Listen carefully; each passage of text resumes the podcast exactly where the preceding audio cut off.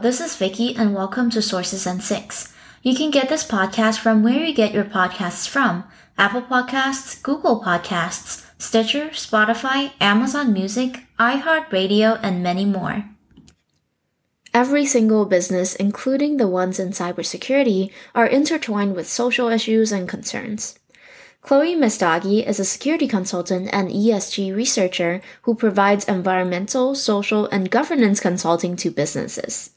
Today, I sit down with Chloe to discuss the biggest issues facing the InfoSec industry, such as diversity and sustainability, and how we can start tackling it together as an industry. Thank you so much for joining me on this podcast, Chloe. Let's start with a little bit of self introduction. Can you tell me what you do, how long have you been doing it, and what led up to your career at this point? Yeah, so I am a strategy consultant um, and ESG researcher. So ESG is environmental, social, and governance. Um, and basically, I provide impactful solutions for empowering companies to stand out. I basically help mostly cybersecurity companies at this time to try to forecast ahead of time what are the social issues that are going to impact their business in the near future and basically provide them assessment and recommendations and that's the type of work that i do and outside of that i've always been trying to make our industry cybersecurity that is become a much better place for everyone who's in it and that means also understanding all the issues that are you know social impact issues and sustainability as well Mm-hmm.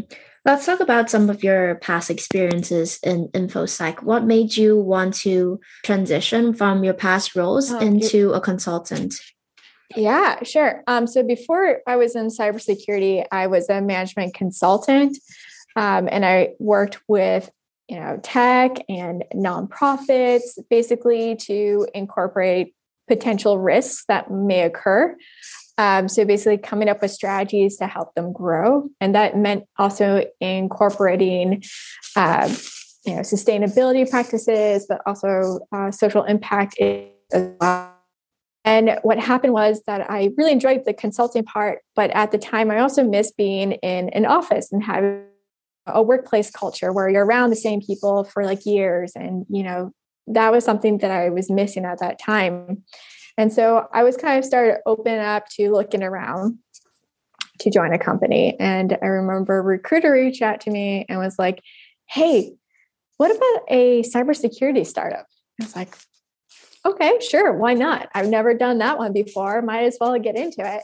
I remember the first two weeks with me just looking around and being like, where are why why is there like hardly any women in here? I remember that. The other one was, why is everyone so white here? And I, in the first two weeks, I started noticing that there was definitely a lack of diversity and inclusion. And in that first year, I actually, you know, I dealt with some some things that I wish that didn't happen to me. And so I left the industry briefly, briefly for like a month and a half. And then I attended a conference called Day of Shecurity. Um, and I felt like I wasn't isolated and alone anymore, and that there were other people that were like me that existed in the field and they weren't going to give up. And that just inspired me to wanting to not throw in the towel, instead, to face it on. And I remember that very night, it changed my entire career um, because I couldn't go to sleep. I was so energized from the conference and I up I came up with like different ideas of how we can improve this industry. And I wrote them all down. And I also created a basically an abstract for a talk um, and a PowerPoint presentation. And I remember submitting it to a couple of conferences in Las Vegas during summer camp. So Las Vegas summer camp, for those that are listening that may not know what it is, it's when Black Hat B-Sides Las Vegas, Queer Con, and uh, also DEF CON all occur in one week where people all around the world come together for cybersecurity purposes and mingle with each other. It is the biggest week of the year in the industry. And so I submitted a talk there and my one of my and so I gave a talk and there was this wonderful person there named Carmen Marsh and she attended the talk and was like you have a lot of energy and I really about, you know, creating more of a belonging space in cybersecurity. Would you like to come and talk at my upcoming conference? And so that kind of started all my speaking engagements.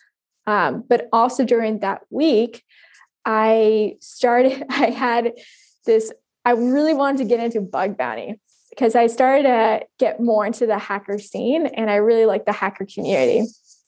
And so, by the way, when I went to Las Vegas at that time, I was not employed. I literally went there on my own, first time ever in that week, and also Vegas on one zone um, to experience it and to face and try to change the situation. And so, um, how it first started was that I went to B-Sides Las Vegas and I volunteered there. So I got to really have an even deeper appreciation for the hacker community and the culture for B-Sides in general. But B-Sides Las Vegas is still like a family in a sense. And that opened the door where I also volunteered um, to help out WISP at their counter at Black Hat. So I had the opportunity to then attend Black Hat because of that.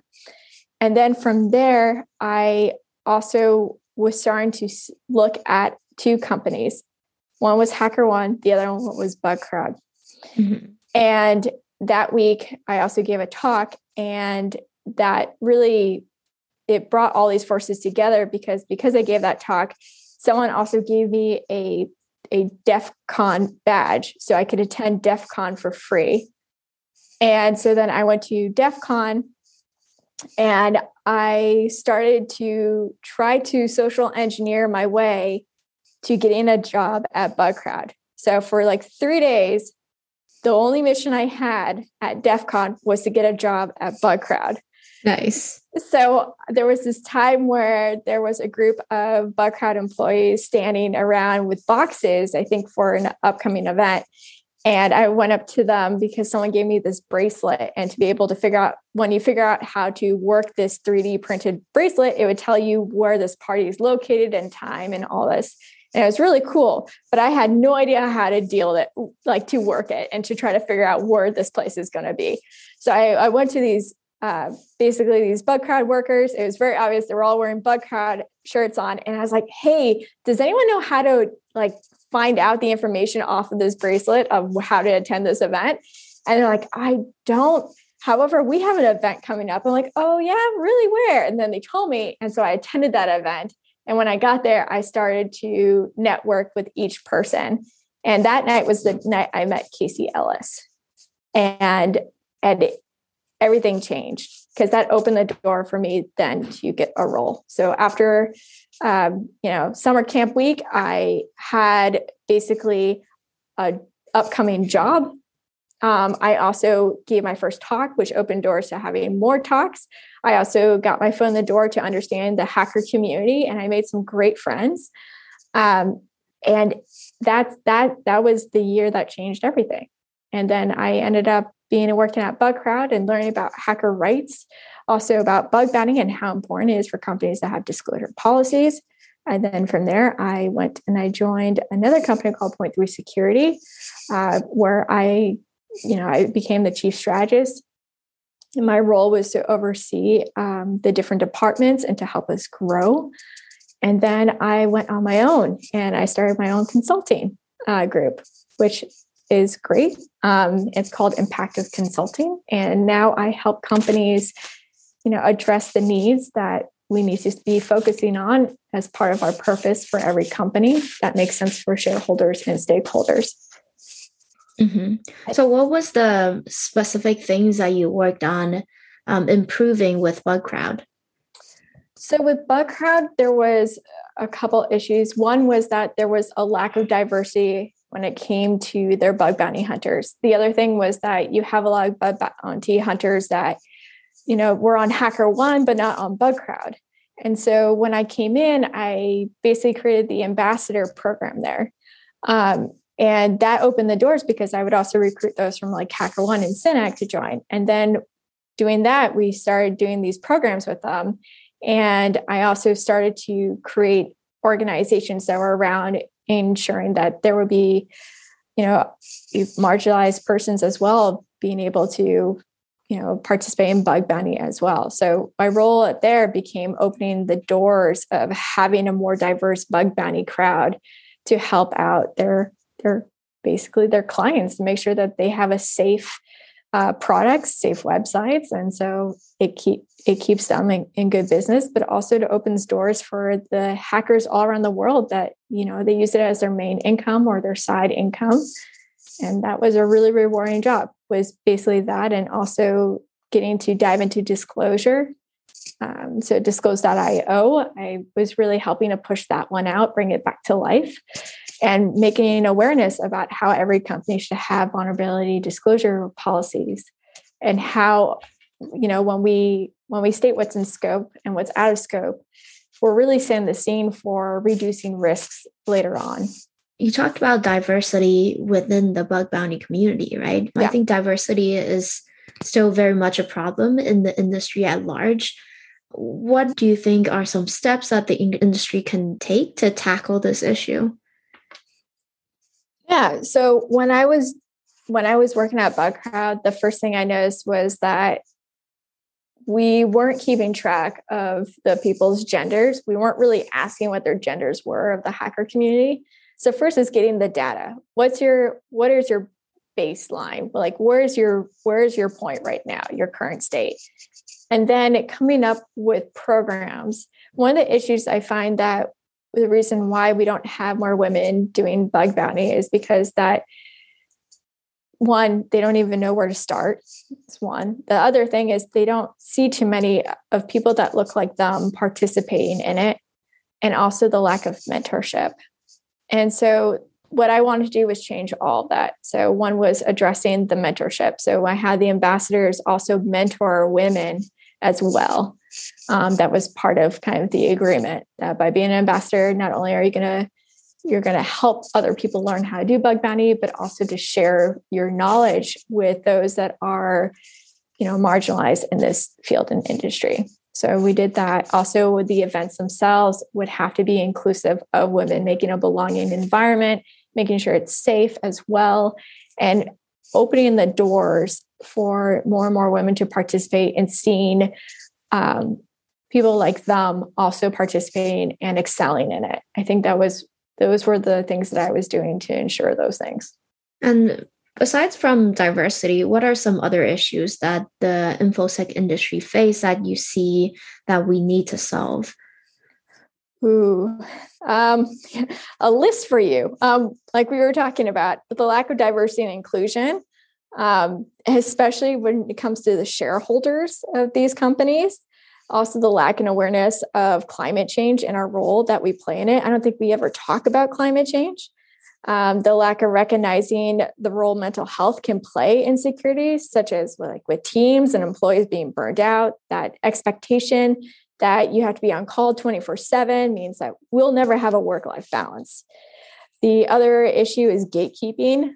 That means just entering it, getting a job, also to remain in it, I mean, we have a rotating door problem. We also have a corporate behavior problem and lack of transparency and responsibility when things go down, that they are held responsible and accountable. There's also the lack of dealing with stakeholder opposition, um, which is one of those things that we really need to work on a lot more so than ever before. So that means making sure that we have disclosure programs that make sense and that we're able to run and manage.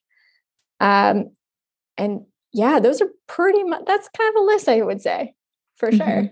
I've actually never thought about the role of cybersecurity in climate change. Can you tell me a little bit more about that?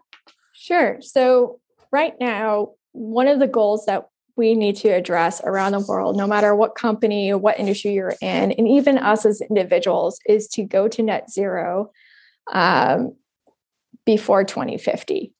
We really do need to get that actually sooner. Like, if we could do that by 2030, we'd be in such a great shape. Because the reality is that climate change is one of the reasons why we're going to keep seeing more and more pandemics. It's also going to be the reason why we're going to have more extreme weather.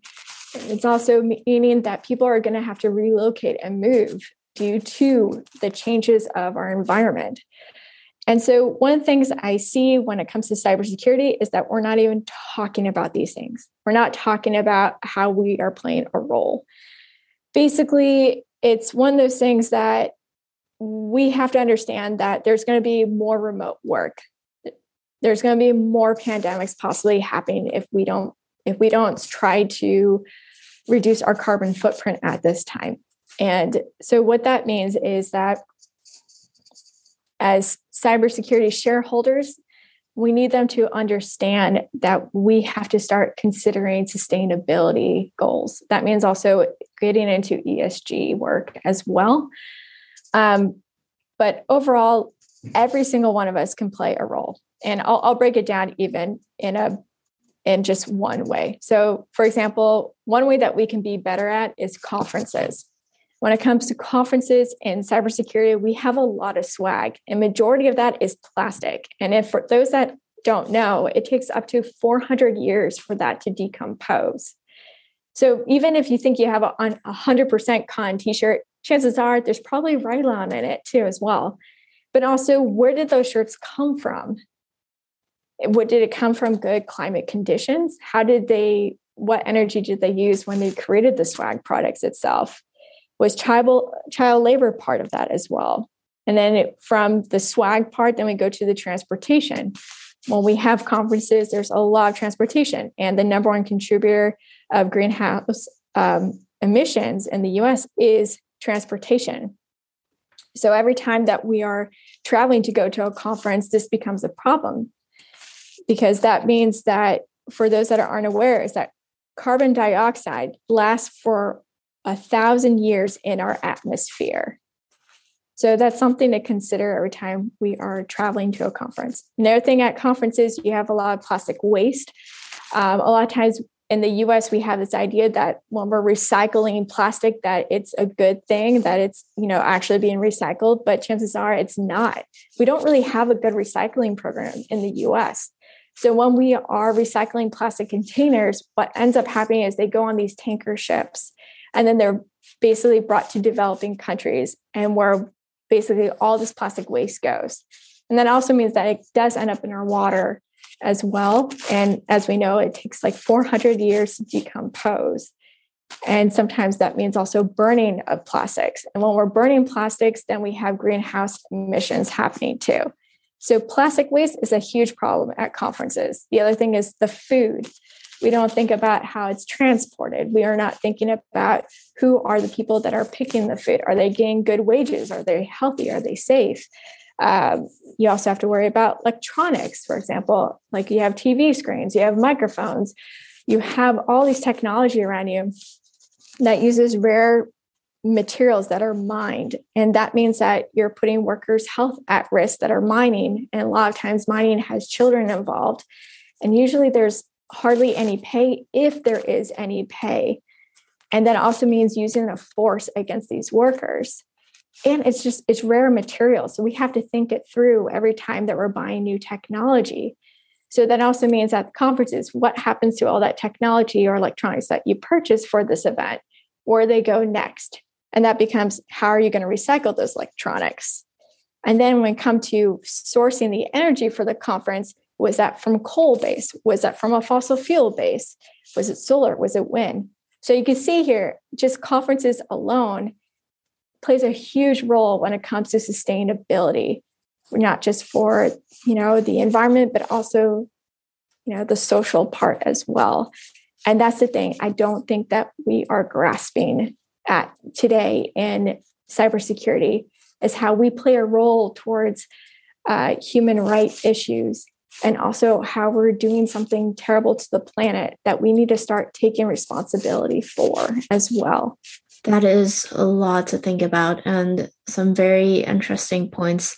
I think a lot of the things you mentioned is seriously just something I never considered just because no one else is talking about it. So, if someone wants to reach out to you to learn more about what you do or learn from you as to how they can start tackling this problem and helping save our environment, how could they reach you? Um, my DMs are always open on LinkedIn and Twitter, um, but also they can go to my website, which is just my first name and my last name.com, uh, Chloe Messdaghi. Um, that would probably be the best step. And if you are a company looking into these things, you can go to impactiveconsulting.com. But overall, everyone at this moment can really know that just that they also have a choice right now whenever they buy something or use something is to ask questions. Where did this come from? What was the supply chain look like? How am I making the world a better place with this purchase? Am I hurting anyone when I buy this product or when I use this product? And to just really just start asking questions. How am I getting my energy? I think one of the things that we tend to forget about is that, you know, we have people that drive electric cars like a Tesla, right? But if you're charging your car and and how you get your energy is coal based, it's not really serving a good purpose. That's why we have to start understanding more about our environment and to actually ask the questions of how am I getting this energy? What am I doing? How am I buying into something that may hurt this planet or make this planet a little bit better?